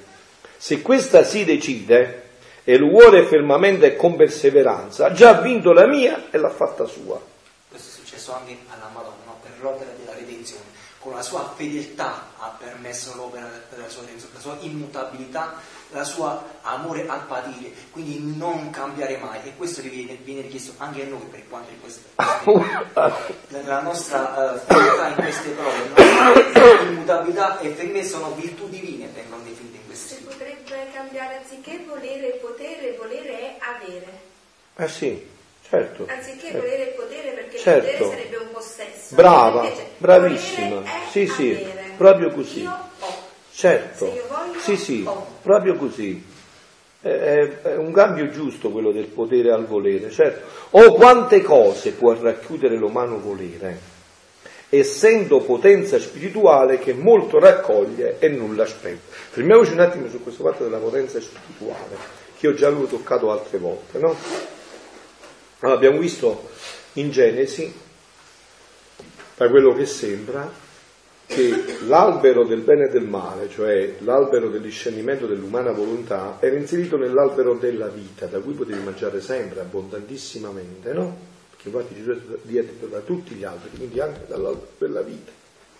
Dopo ha messo i serafini, i cherubini a non poter più l'accesso all'albero della vita, ma l'albero della vita si poteva mangiare abbondantissimamente, no? Allora quindi eh, l'umana volontà è una potenza spirituale, ma non autonoma. Una potenza spirituale che necessariamente deve connettersi con un'altra potenza spirituale però, non con una potenza che non è spirituale. Quindi, nel momento in cui la volontà umana si disconnette da Dio, che cosa avviene? Non c'è, eh, non c'è, non si può fare i fessi per non andare in guerra, eh? non si può restare neutri. Dici, ma io non sto né da qua né di là, no, sei un bugiardo, o stai di qua o stai di là, non c'è possibilità. Non c'è possibilità. Non puoi fare finta di fare il fesso per non andare in guerra. È una potenza spirituale, ha sempre necessariamente vitale bisogno di connettersi. E o si connette con Dio o Dio non voglia si connette con il nemico di Dio. Facciamo nella parola. Gesù fa vedere eh, un mare di luce a Luisa, no? In questo mare di luce c'è una macchina e questa macchina che fa zambire dalla luce mm, quante sì, sì. Questa, il mare di luce sarebbe la divina volontà, la macchina è l'anima, il motore che muove tutto in questa mare luce è l'umana volontà. Fuori da questo mare luce, ecco che l'umana volontà si converte in tenebre. Appunto. Nel momento in cui si disconnette, si converte in tenebre e si connette con le tenebre. È immediato il passaggio. E vi ripeto, non c'è possibilità di stare in mezzo, non è mai vero questo. Perché non, non siamo stati creati così. È una potenza spirituale che non è sussistente in sé, ha necessariamente bisogno di connettersi, di fondersi. Quindi dice, oh quante cose può racchiudere l'umano volere, essendo potenza spirituale che molto raccoglie e nulla disperde. Si rassomiglia alla luce del sole. Quante cose non racchiude il sole, mentre non si vede altro che luce e calore. Ecco, tu vedi il sole stamattina, che vedi luce e calore. Ma quante cose sono contenute in quella luce del, del calore? Il sapore, i colori, tu, è tutto contenuto là dentro, ma tu non lo vedi ma è tutto già contenuto in quella luce, in quel calore. Quante cose non racchiude il sole, eppure i beni che racchiude sono quasi innumerevoli e si vede che come tocca la terra, così comunica beni mirabili, eppure non si vede altro che luce. Tale è la volontà umana. Quanti beni non può racchiudere se vuole? Può racchiudere amore, santità, luce, riparazione, pazienza, tutte le virtù e anche il suo stesso creatore. Essendo potenza spirituale, tiene virtù e capacità di racchiudere tutto ciò che vuole. E non solo tiene la potenza di racchiudere il bene che vuole, udite, udite, ma di trasmutarsi nel bene che racchiude trasmutarsi, mutare natura, cambiarsi nel bene che contiene, trasmutarsi completamente. Sicché la volontà umana si cambia nella natura del bene che vuole e ancorché, sentite, e ancorché molte cose che veramente vuole non le faccia, nella volontà restano come fatte. Cioè tutto il bene che tu veramente hai voluto e desideravi fare. E poi per realtà concrete, indipendentemente da te, non per tua maravoglia, per pigrizia, non hai fatto, l'hai fatte. Davanti a Dio sono tutte fatte e quello conta, no? Vabbè, quello conta, quello, noi contiamo tanto quando valiamo davanti a Dio, un po' di più e un po' di meno. Conta tutto quello che è davanti a Dio. Non conta nient'altro. Quindi dice, restano come fatte e si vede che all'occasione di fare quel bene che voleva, possedendone la vita, con prontezza, con tutto amore, senza punto esitare, fa quel bene che da tanto, voleva, voleva, che da tanto tempo voleva fare. Simbolo del sole, che non trovando né il seme né il fiore, non dà né il bene di maturare il seme né il bene di colore ai fiori, ma non appena gli viene dato di toccarli con la sua luce, possedendone la vita, dà subito la maturazione al seme e colore ai fiori. La volontà umana possiede con caratteri incancellabili tutto ciò che fa, non si può cancellare, è un contenitore dove è tutto dentro. Infatti voi sapete che cosa succede con i peccati che abbiamo fatto con la nostra volontà quando li abbiamo confessati a un sacerdote della Chiesa Cattolica, ma queste cose sapete, però non è che vi devo dire, insomma, che magari ci stanno... Eh, eh, gente che vuole fare il cammino di volontà dice mi confesso con crocifisso, insomma, eh, stiamo ancora eh, capito, cioè voglio dire, insomma no, è vero. Cioè, non, non, penso che mi trovo qualcuno che pensa così, no? La confessione che hai confessato al sacerdote, nella volontà che cosa avviene? Perché non si può togliere di là, che cosa avviene? sapete cosa viene? Viene scritto misericordia e tu non puoi leggere più che cosa è venuto mai. Misericordia. Rimane l'atto. Non sai che c'è? Misericordia. E il diavolo non lo può leggere più. Peccati che hai confessato veramente e seriamente un sacerdote della Chiesa Cattolica, il diavolo non li vede più. Non può più chiamarli in causa. Avete capito perché gli ebrei dissero a Gesù? Ma chi ti credi di essere tu? Che ci viene a dire che cancelli i peccati. Ma da dove vieni tu? Non solo Gesù gli dice io, ma darò questo potere ai miei saranno il mio prolungamento. Quindi li sconvolge ancora di più. La facci che non solo tu, lo darai pure agli altri questo potere di cancellare i peccati. E cancellare i peccati è la cosa più grande dell'universo. Cancellare non significa coprire, significa cancellare. Voi siete andati tutti in bocca a scuola, appena la prima elementare, è vero, come Luisa? Eh. Se tu sei eh, in bagno, sei uscita e la tua compagna di classe scrive una frase, e tu non ci sei. E la maestra gli dice di cancellare col cassino, come diceva i tempi miei, ma non so più, no? Col cancellare. Tu quando entri puoi leggere più quella frase e sai mai quello che c'è scritto. Eh, visto. Quindi cancellare vuol dire questo. Allora là ci va scritto misericordia. Però vi ho detto già quali sono le condizioni. Eh? Confessione, con le dovute disposizioni a un sacerdote della Chiesa cattolica. Tu mi puoi dire a me tutte le chiacchiere che vuoi, che a Gesù tu gli hai confessato tutti i peccati che ti ha fatto un cuore di pianti, che... ma se non li hai confessati al sacerdote, Satana te li richiamerà tutti. Tutti, non ne sfuggirà uno. Uomo avvisato, io ho fatto la mia metà, ma l'altra metà ve la fate voi, eh? quindi non c'è possibilità non c'è via d'uscita. Allora, perciò la volontà nulla perde, contiene il deposito di tutti gli atti suoi, senza che può perderne nulla, nulla, nulla. Noi abbiamo il contenitore della volontà umana, immaginate, e il contenitore della divina volontà. Tutto è contenuto, niente è stato sperso. Niente. Tanto è vero che voi sapete no, che con la conoscenza della divina volontà, per me stesso io posso andare a rifarmi tutti gli atti e a cambiarne la natura, a passarli dall'umano al divino. Perché? Perché quando li ho fatti, li ho fatti con la volontà umana era la mia volontà.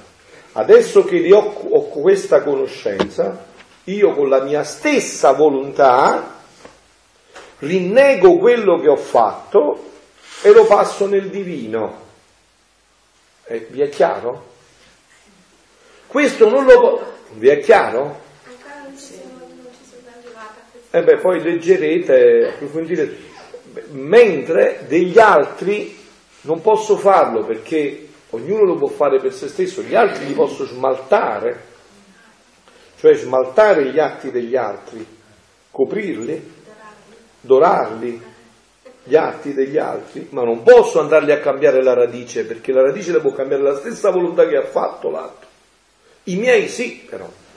Ecco perché è importantissima la conoscenza, perché con la mia conoscenza io tutti i miei atti li muovo dall'umano al divino con la conoscenza. Quindi dice Gesù,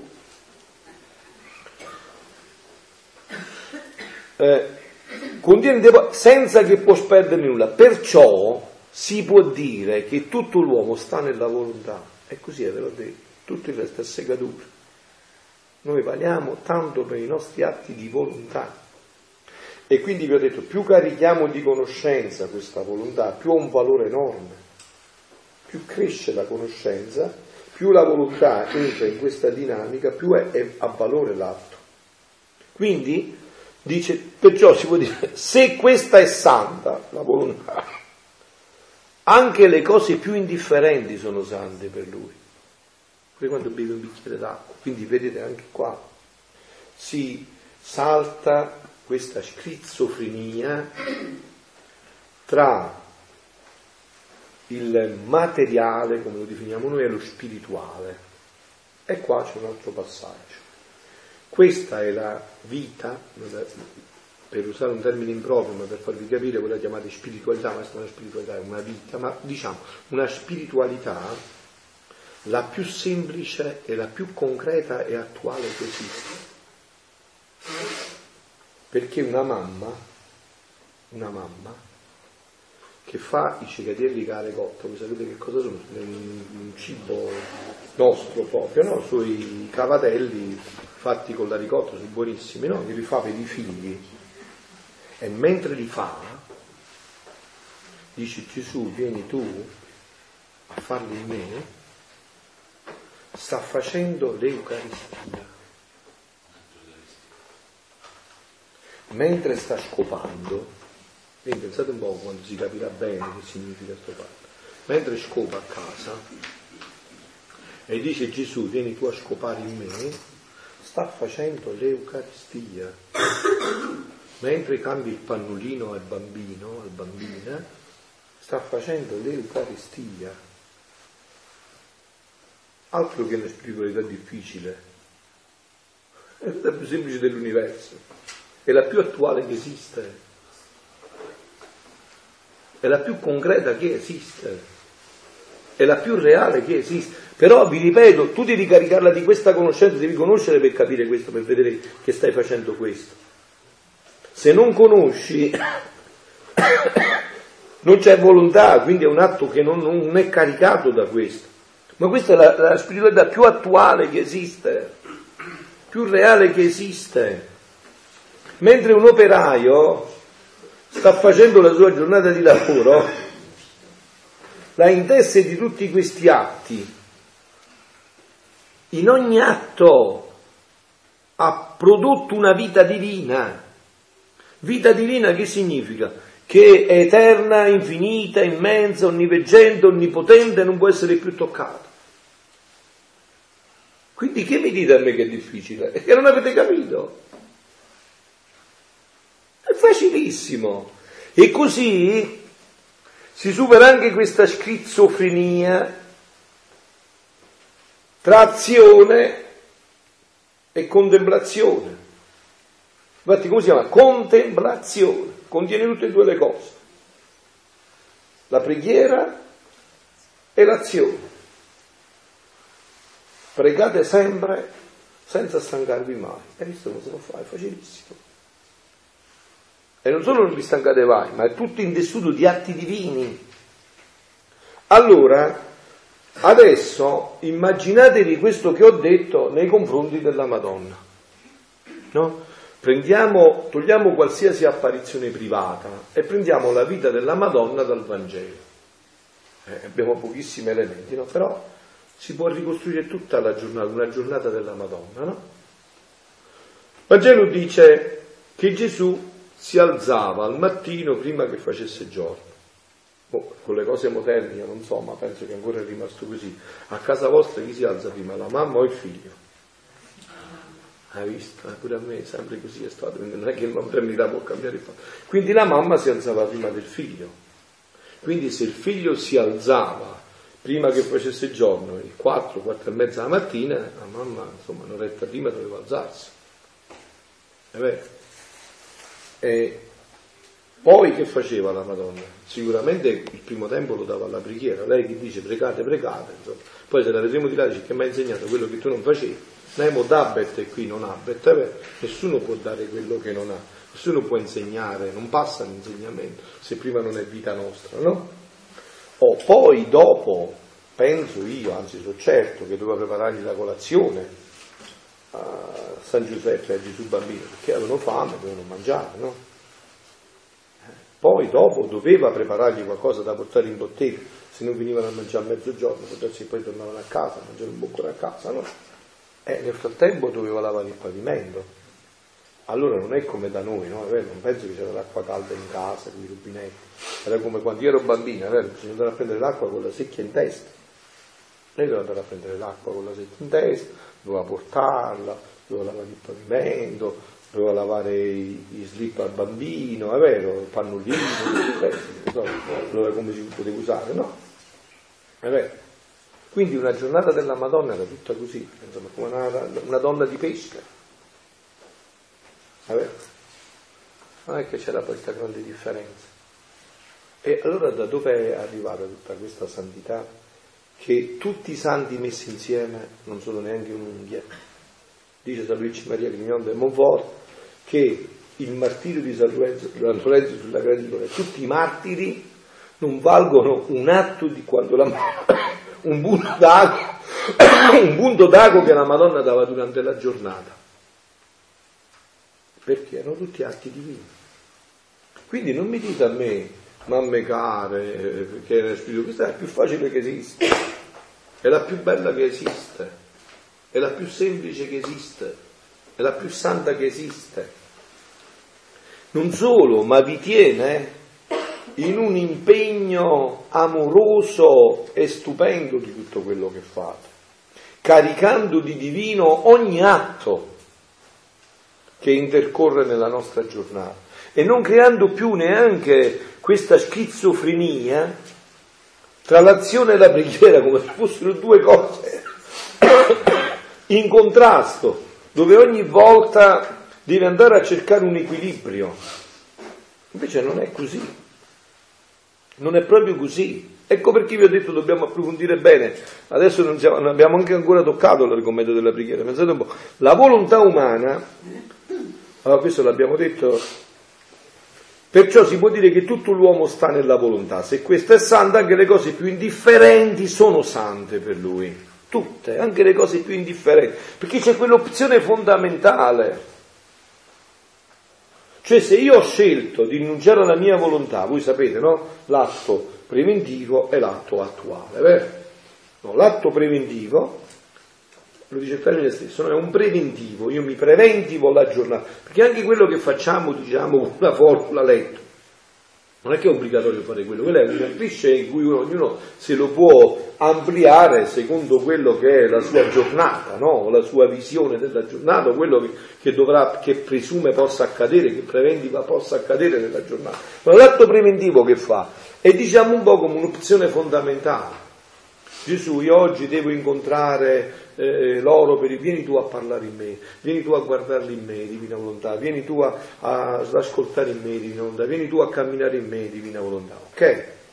Quindi questo è l'atto dell'opzione fondamentale. Questa opzione non si può muovere con facilità, quando è una vera scelta, ci deve essere una volontà pari di intensità per cancellare quella precedente. Non è che un momento la cancelli, voglio dire, no? È un atto preso con bene decisione. Però che cosa avviene? Che poi, come il sole, hai visto stamattina era splendente, no? Poi si inizia a formare qualche nuvola. Eh? Eh, e quindi ti, ti, oscura un po' il sole, eh? ma se tu ci soffi, la nuvola si allontana, il sole rispecchia tutto il suo splendore. Eh? E questo è l'atto attuale. E andare a ricaricare quella scelta che ho fatto al mattino. A ricaricare di nuovo dire no Gesù ma io ti ho detto che vieni a parlare in me. Poi ho parlato io ti prego Gesù ritorna a rivenire a parlare in me vieni a parlare tu vieni a guardare tu vieni ad ascoltare tu. Riconferma in ogni atto quella scelta fatta preventivamente.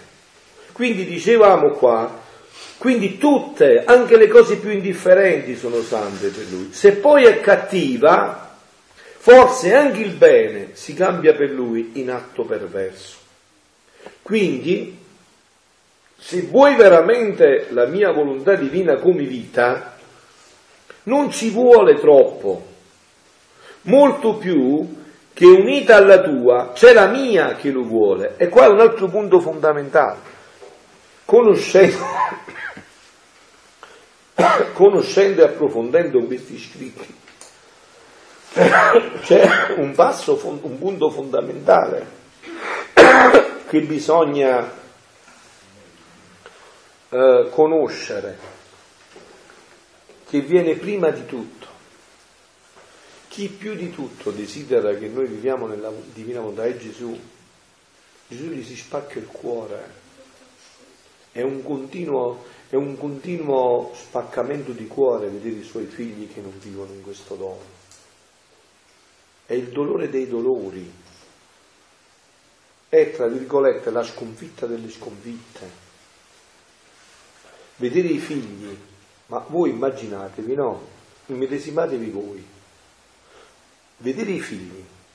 Se tu vedresti tuo figlio che hai creato tu, diciamo questa parola impropria, mettiamo che lo potevi fare, creato tu, e l'avevi creato e programmato per essere un'aquila che spaziava in orizzonti senza fine, che puntava gli occhi al sole no? e spaziava in questo panorama eh, infinito. E te lo, vivi, te lo vedi vivere come una gallina che becca a terra lo sterco sempre con la testa abbassata così. Ma che dolore è nel tuo cuore? No? In ogni atto non ti si spacca il cuore. Vedere un figlio che avevi creato per orizzonti così sconfinati, viverlo tutto accartocciato su se stesso, in una continua malattia di egocentrismo, di egoismo, tutto avvolto nelle sue, nelle sue cose, tutto accartocciato, come lo storpio nel Vangelo, tutto avvoltolato su se stesso. Che dolore è per un papà ogni volta che si affaccia dalla finestra e vede i suoi figli vivere così? C'è un dolore più grande di questo per un papà che aveva creato? Ah, no, punto, non c'è. Non c'è un dolore più grande di questo per un papà che aveva creato il figlio per questo. Quindi se vuoi veramente non ci vuole troppo, molto più unita alla mia, c'è la, c'è la, tua, c'è la mia che lo vuole, lo vuole più di tutto. In questi brani Gesù lo dice in lungo e largo, non vedo l'ora, travolgerò gli eventi, utilizzerò tutto, non mi fermerò di fronte a niente, ma l'uomo mi deve ritornare così come l'avevo creato. Lo voglio più di tutto, è questo che poi... Vedete, anche qua, se noi non abbiamo chiaro questo concetto, no? che a volte, ve l'ho detto già anche altre volte, no?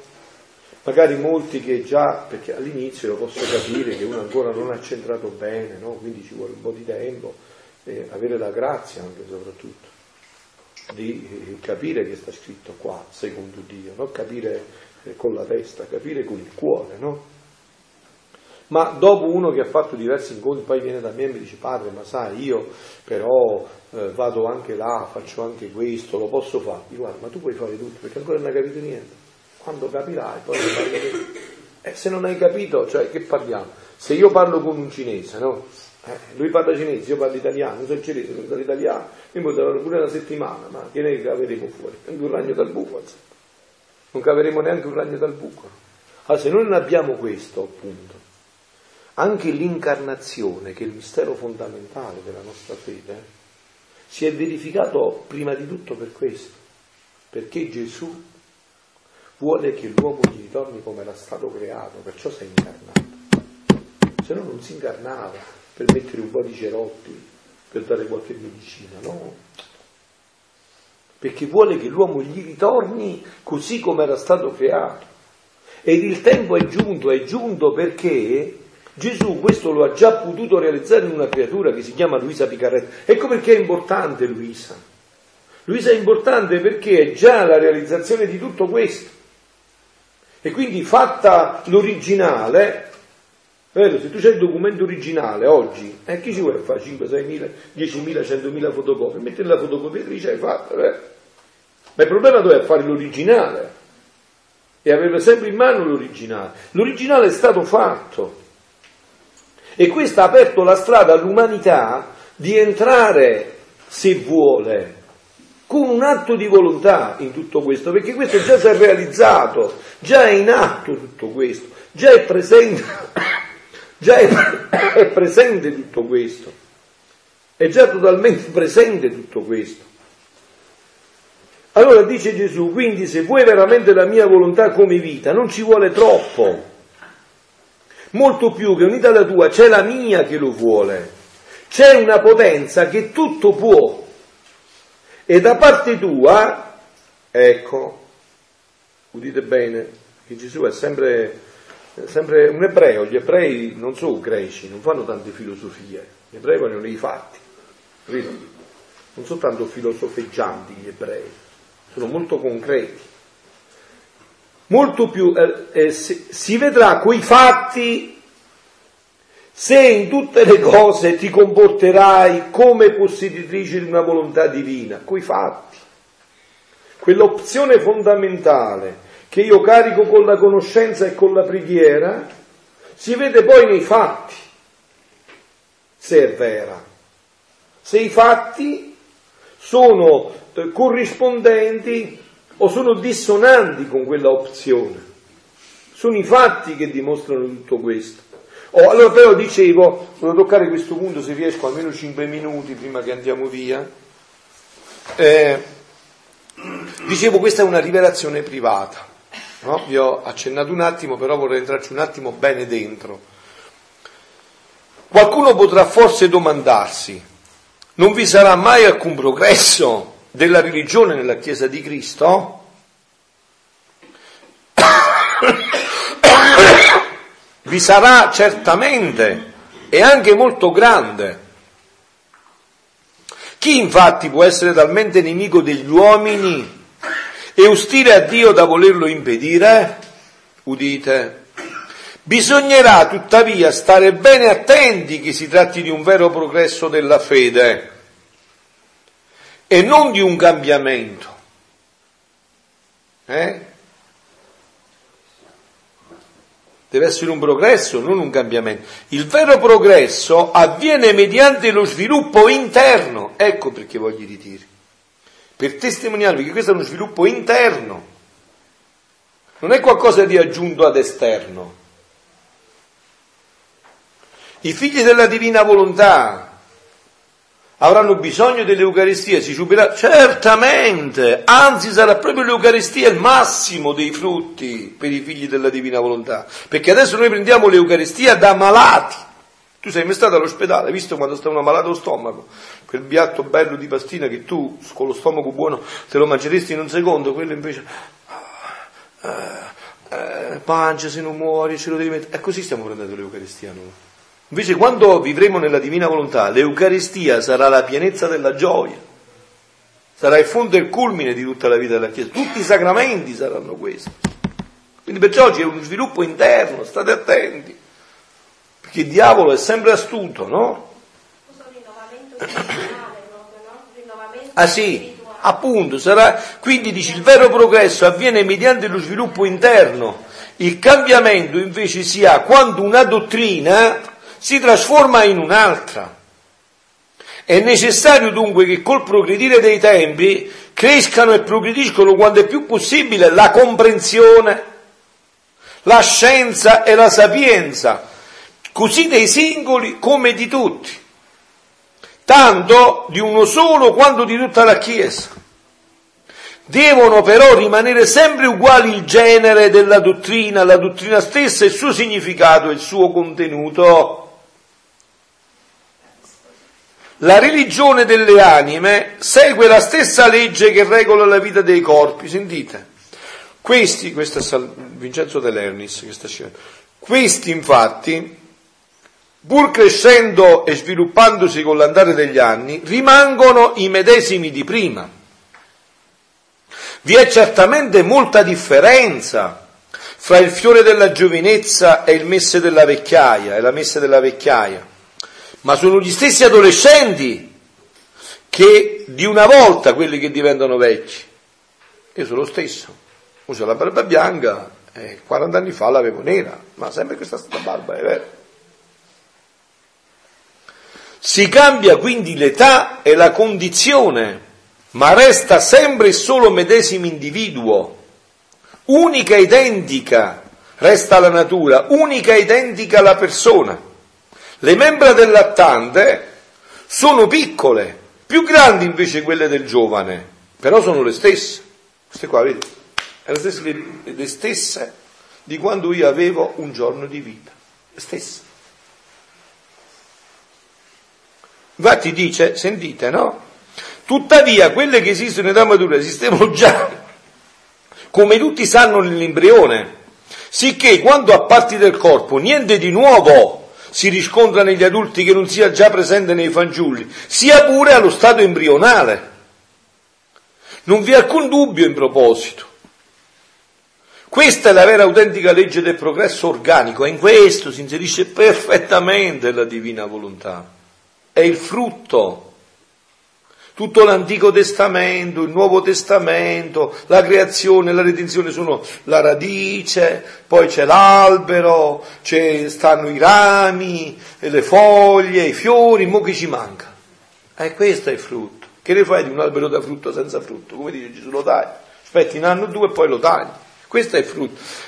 Questa è la vera e autentica legge del progresso organico, questo è l'ordine meraviglioso disposto dalla natura per ogni crescita.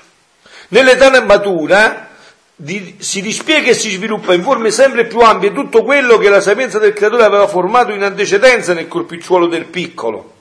Se con l'andare del tempo, state attenti, qua c'è il punto focale, la specie umana si cambiasse talmente da avere una struttura diversa, oppure si arricchisse di qualche membro oltre a quelli ordinari di prima, oppure ne perdesse qualcuno, ne verrebbe di conseguenza che tutto l'organismo ne risulterebbe profondamente alterato o menomato. In ogni caso non sarebbe più lo stesso. Che direste voi se io, mo crescendo, avevo tre braccia e un piede? Ero lo stesso della forma embrionale? Eh no, hai visto? Invece ho le stesse membra, sono più lunghe, più ciottole, più, più grandi, più quello che vuoi tu ma sono le stesse però. E questo è importantissimo per la divina volontà. Eh? Infatti, quando è che un'opera si dice che viene a Dio, quando una non si oppone a Bravissimo. quando uno dà la mano all'altro e quando uno è compimento. Questo è il vostro compito, eh? se volete stare con me, eh? questo è il vostro compito. Anche perché voi si dovete diventare gli apostoli, dovete parlarne a chi incontrate nella Chiesa, ma se non possedete queste, queste chiarezze questo è il punto, un'opera si dà mano all'altra. Cioè noi non veniamo a dire niente che minimamente possa essere in contrasto con tutto quello che è la rivelazione pubblica, anzi è il frutto di tutto questo, è la realizzazione piena di tutto questo. Voi sapete che in un brano Gesù ha detto esplicitamente eh, che vuole che Roma restituisca il favore che gli ha fatto Gerusalemme. Gerusalemme gli ha mandato la redenzione, Roma gli deve mandare la santificazione, il regno della divina volontà. E Roma lo farà, non vi preoccupate.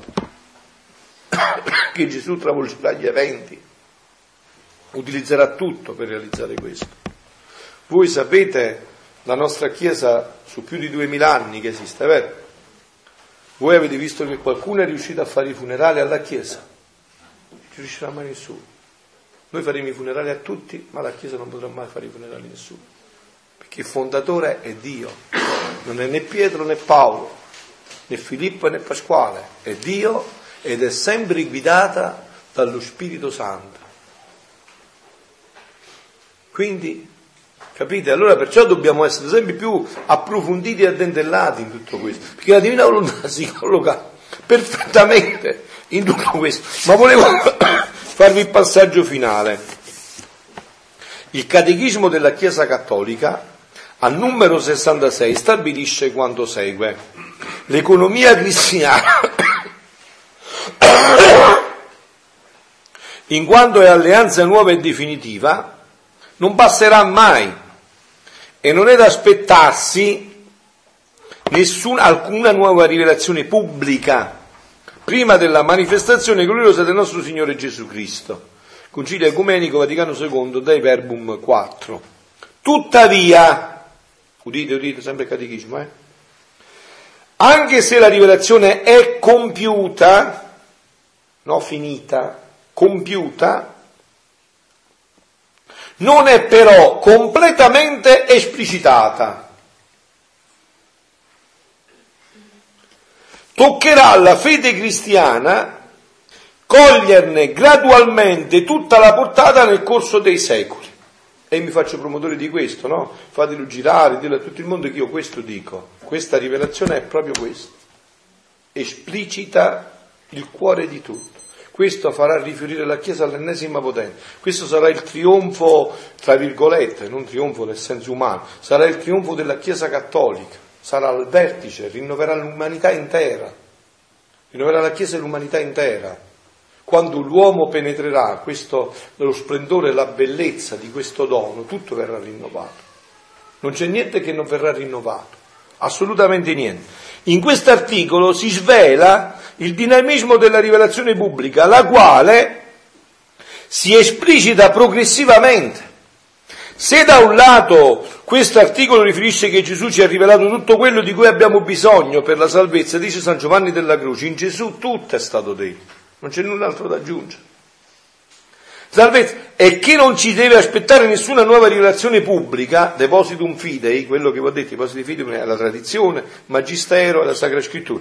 Dall'altro lato afferma che non tutto della rivelazione pubblica di Cristo ci è stato rivelato esplicitamente. Ecco che cosa fa la rivelazione. Per esempio, quante anime, poi dobbiamo finire però perché voi dovete andare, quante anime, così poi mi conservi pure questi qua, eh? poi mi conservi pure questi qua. Quante anime sono andate in paradiso perché hanno fatto i primi nove venerdì del mese? Tantissime, vero? Eh, tu c'hai la Bibbia? Sì. Mi trovi un poco dove stanno scritti i primi nove venerdì del mese? Non c'è. Non c'è. Non c'è. Però la rivelazione che cosa ha fatto? Andate a vedere che la Bibbia è piena del sacro cuore di Gesù, che il cuore di Dio è la fonte di tutto.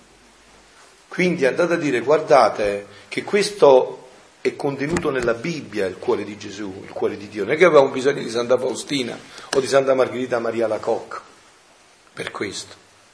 Ma Gesù, appoggiando tutto sulla Sacra Scrittura, ha caricato questa sua festa di questo dono dei primi nove venerdì.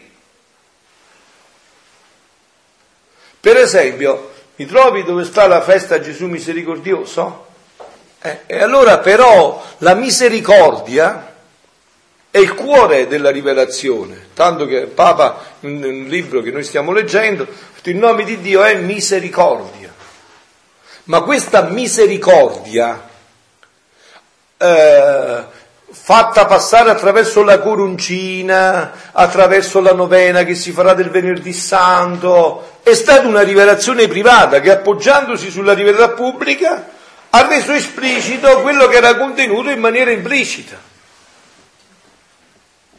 Oh, questo però, fino a questo punto, diciamo, c'è una similitudine con Luisa, ma poi c'è uno spaccato tutto nuovo. È qua che arriva la novità in assoluto. Qua c'è un decreto, l'avete sentito mi pare gli appelli, stavate sentendo, no? C'è un decreto in cui questo regno è stato già decretato che deve ritornare nell'umanità. Questo non è più un bene particolare, è un bene universale, coinvolge tutta l'umanità. E questo non è che è legato alla risposta o no dell'uomo. Io vi ho detto già, e proprio con questo punto voglio concludere, vi ho detto già che cosa per, noi per quale misura siamo importanti, soprattutto in questo momento storico. No? Qual è la nostra importanza in questo momento storico così delicato che si fa finta di non voler capire, nonostante i segni che sono più grandi degli elefanti, no? Nonostante che dicono ma sono otto anni io che sento ormai questo, io non ho televisione, grazie a Dio c'è una mente bella libera, no? sento solo il commento stampa di Radio Maria, no? Sono otto anni che sento che dicono sta finendo la crisi, tra poco, l'anno prossimo, salirà, è quasi finita. E io facendo il parroco qua, la fame aumenta sempre di più, le famiglie bisognoso sempre di più, le disperazioni sempre di più, i suicidi sempre di più, capito? Allora, nonostante tutti questi segni, allora, dove sta? Qual è, nostro, potrebbe, qual è sicuramente il nostro compito? Noi abbiamo questo compito, eh, uditelo bene, carissimi. Affrettare questo regno? Noi lo possiamo affrettare, e con Maria lo possiamo fare in una maniera straordinaria. Eh?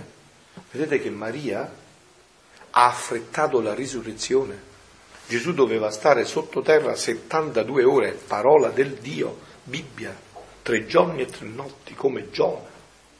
Invece è stato 48 ore, è stata abbreviata di 34 ore, quasi la metà. Oh. Gesù è risorto alle prime ore del mattino della domenica alle 5. 38 ore, andate a fare il conto dal venerdì santo alle 5 del mattino. 38 ore. Cosa ha abbreviato questo? Le preghiere di Maria. Dio non ce l'ha fatta più, ha detto questa muore insieme al figlio, gli devo mandare il figlio. E gli ha mandato il figlio in anticipo. Noi abbiamo il potere, insieme a Maria, di affrettare questo regno. Non solo, ma contemporaneamente, nell'affrettarlo, noi possiamo limitare l'intensità della purificazione, perché è vero che sentite, che tutti sentite avete la certezza che dobbiamo essere purificati, o, o non ne avete la certezza. Oh. E quindi possiamo diminuire l'intensità di questa purificazione, soprattutto noi figli della divina volontà, questa vuole essere l'introduzione alla preghiera, soprattutto noi, ma ne parleremo ancora perché grazie a Dio staremo insieme anche domani, soprattutto attraverso la preghiera nella divina volontà. Dice Gesù, un atto della divina volontà, un atto, eh? Gesù, vieni tu a mangiare in me. Un atto nella divina volontà mi glorifica più del male che possono fare tutti i peccati di tutti gli uomini di tutti i tempi. Un atto. Perché? Sempre quello è il concetto. Il peccato fatto da un uomo è sempre incapsulato nel tempo e nello spazio. Non può travalicarlo, grazie a Dio. Dio ci ha fatto che possiamo fare danni temporali, ma non eterni. Eh? Ecco, momentanei. Invece un atto nella divina volontà è eterno, infinito, immenso, onniveggente e onnipotente. Voi immaginatevi voi se noi siamo tutti intenti, anziché a perdere tempo a fare atti in questo e a coinvolgere quanto più anime possibile in questo disegno, non avete la certezza che noi affretteremo il regno della divina volontà e che limiteremo i danni per l'umanità? Posso chiedere un chiarimento? Se riusciamo perché è l'una. Il, criterio di discernimento attribuito da San Francesco di Paola e San Luisa, noi lo possiamo... Da Francesco di Paola. Noi lo possiamo applicare in ogni evento per noi dubbioso. Certo. Cioè se siamo disposti a fare nell'immediato certo. l'opposto... Certo, certo, perfetto, certo, perfetto, certo, certo, certo. Certo, validissimo perché significa che tu avrai sicuramente la chiarezza perché non sei attaccata al tuo io e quindi sicurissimamente avrai la luce su quell'evento. Perfetto, è proprio così, no? Grazie a te per la domanda, è proprio così. L'angelo del Signore portò l'annuncio a Maria. Ave Maria, piena di grazia, il Signore è con te. Sei benedetta fra le donne, benedetto il frutto del tuo seno, Gesù. Santa Maria, Madre di Dio, prega per noi peccatori, adesso e nell'ora della nostra morte. Amen. Eccomi, sono la l'angela del Signore. Signore,